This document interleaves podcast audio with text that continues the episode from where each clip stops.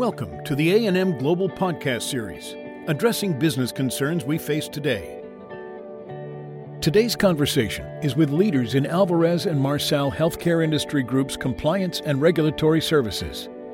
In this podcast, Peter Urbanowicz, Colleen Curran, and Mary Findley will provide an overview of the Provider Relief Fund, the governing terms and conditions, and discuss best practices to avoid compliance risks that could lead to paybacks, fines, and penalties. We're delighted you've joined us today for this special podcast about compliance strategies for the CARES Act. I'm Peter Urbanowicz, and I co-lead the healthcare industry group at Alvarez and Marsal. I'm joined today by two members of our compliance and regulatory section, Colleen Curran, a managing director, and Mary Findley, a senior director. Colleen and Mary will help me as we share some perspectives on what compliance steps hospitals, physicians, and other providers should take as they receive grant money from the federal government under the CARES Act. We hope this podcast is particularly timely as we're coming up on the certification deadlines for some of the grants that have already been made. Let me frame our compliance discussion by giving you a brief overview of the CARES Act. To respond to the coronavirus pandemic, Congress has passed three major pieces of legislation, including the $2 trillion Coronavirus Aid, Relief, and Economic Security Act, or the CARES Act. The CARES Act created a provider relief fund to reimburse providers for lost revenues and increased expenses due to the coronavirus pandemic. By some estimates, hospitals alone are expected to lose over $200 billion in revenues between March and June of this year. Provider relief funds distributed by HHS do not need to be repaid, but certain terms and conditions must be met. Over $175 billion has been appropriated so far to the Provider Relief Fund. So far, over $70 billion of the fund has been distributed or is in the process of being distributed. A $50 billion general fund payment has been made for hospitals, physicians, and other providers. Grants are being made under a formula process that takes into account a provider's 2018 Medicare reimbursement and general program service revenues from prior years. A $10 billion fund was created for rural hospitals and providers. A $12 billion fund was created for hospitals in high impact areas. Those are hospitals who cared for a large number of coronavirus patients. A $400 million fund for the Indian Health Service. There's also a fund of at least $10 billion that is going to pay for the care of uninsured COVID 19 patients. Providers who receive distributions from the Provider Relief Fund are required to complete attestations certifying compliance with specified terms and conditions.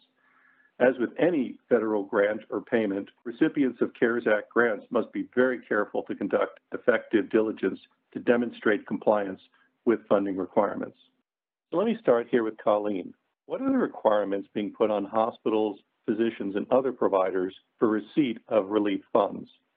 Thanks, Peter. There are different terms and conditions based upon the various funding types that are being provided. HHS has actually posted six different terms and conditions that encompass different variations based upon what is received. There are some consistencies that actually, though, apply across terms and conditions for most of the funding sources. So I'll touch on that real quickly. We have the use of payments, which is really has been focused on preventing, prepare for, and respond to the coronavirus and to reimburse for healthcare related expenses or lost revenues. There's also consistently received prohibitions on double dipping and balance billing. There's the non exclusion requirements, meaning that individuals who you cannot be excluded from participating in the federal health care program to receive these funds, as well as appropriations requirements, which have some limitations on things such as executive pay. And then overall, we're seeing across all of them reporting, record keeping, and auditing requirements that are consistent. So it's really important for recipients to pay close attention to the details of the specific funding source requirements and to be able to support that they can meet each of those requirements. So, Colleen, why is it so important for recipients to go through all this due diligence to demonstrate their compliance? Are there any penalties that are going to be associated if you don't follow these rules? Yes, actually, there really will be. We anticipate that there is going to be significant enforcement activity that's coming down the road for this. The CARES Act itself, Peter, has provided substantial funding for enforcement activities. Well over 100 million has actually been earmarked currently for that enforcement activity. The Act itself actually provides three new oversight committees that are similarly structured to what we saw in 2008 on the, the stimulus bills. And um, some of the things that we learned from 2008 and those large stimulus activities is that there will be a significant amount of auditing that's coming down the road from the government as well as we saw a significant amount of whistleblower activity that was shown. So I think those are two important things that organizations or recipients should really keep in mind as they're going forward. There's also requirements that the government conduct audits and that you provide reporting. The failing to meet those requirements can actually subject recipients to False Claims Act liability, and it could result in criminal, civil, and administrative penalties. And those penalties can include such things as revocation of your Medicare billing privileges, exclusion from federal health care programs, imposition of fines, civil damages, and even imprisonment. So it's very important that you pay close attention to the enforcement activities that are coming down the road. Okay, so Mary, that's pretty sobering information about the kinds of penalties that might be associated. So, what should a healthcare provider who receives this grant money be doing right now as they plan to sign and return these certifications and attestations that I understand that HHS is requiring all the grant recipients to make? Yes, Peter, it is it is kind of sobering. First, I would say organize around the funding sources. It's important to know what funds are being received and to ensure that you have sufficient time to conduct effective due diligence before the attestation deadline. You want to track your COVID related expenses and calculate lost revenues. For expenses, consider a separate GL account or cost center for COVID 19. Use a reasonable method of estimating lost revenues. HHS and its FAQs has given examples of approaches like year over year or budget to actual. But however you choose to track expenses or calculate your lost revenues, develop narratives to document your assumptions and approaches. This will really help you tell your story later on. You want to ensure careful tracking of the funds and their uses to avoid double dipping. Implement processes to ensure no balance billing of out of network or uninsured COVID patients. You might even want to consider implementing a sub certification process. For the person who is going to be completing the attestation, this is a, a good form of due diligence. And finally, develop policies and procedures related to the requirements of the terms and conditions and train your staff on those. So, Mary, on this double dipping requirement, I take it that means that if you get some money, for example, from FEMA for expenses related to COVID 19, you're not entitled to get that reimbursed from the CARES Act as well? That's exactly right.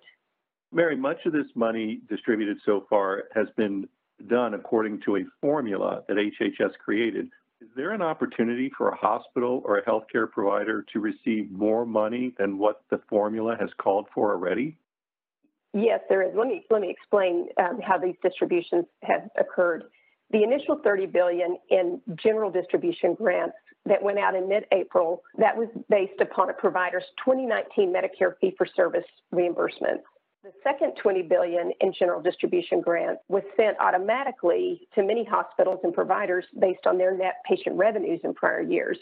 HHS used CMS cost reports to derive the amount it paid to hospitals. Some providers, however, do not file cost reports, so those providers have to submit revenue information, mostly information from their tax returns, as well as estimates of revenue losses from March and April 2020. So, what if you got paid too much money? Is that possible? Yeah, HHS has recognized that some providers who automatically receive money may have received more than the COVID related lost revenues or the COVID related expenses they have or they anticipate having. So HHS has said in its FAQs that if a provider believes it has been overpaid, it should reject its entire general distribution payment and submit appropriate revenue information to HHS so that the proper calculation can be made. What happens if you don't send the money back? Well, you would be in violation of the terms and conditions of the grant, and presumably not only could HHS seek a refund of the money, but it could come after the provider for those fines and penalties. Okay, more sobering information for us. So once you fill out the uh, certification forms, Mary, and submit it online, are you done, finished? Anything else you need to do?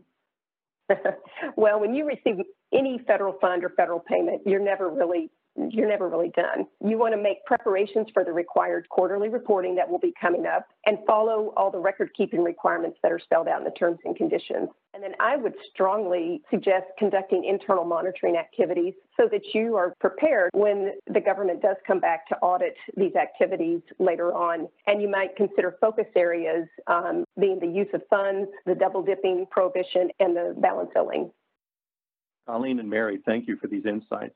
As you can see, there are always some strings attached with federal grants, and in this case, the strings are pretty significant. Let me close by thanking you for joining us for this podcast on CARES Act compliance. If you have additional questions, we'd be delighted to answer them. You can reach us via our website. To all of you in healthcare listening today, especially our nurses, doctors, and frontline caregivers, thank you for all of your work and personal sacrifices in caring for patients during this especially difficult time in our history. You are truly our heroes. And to everyone listening, please stay safe. Alvarez and Marsal Leadership, Action, Results.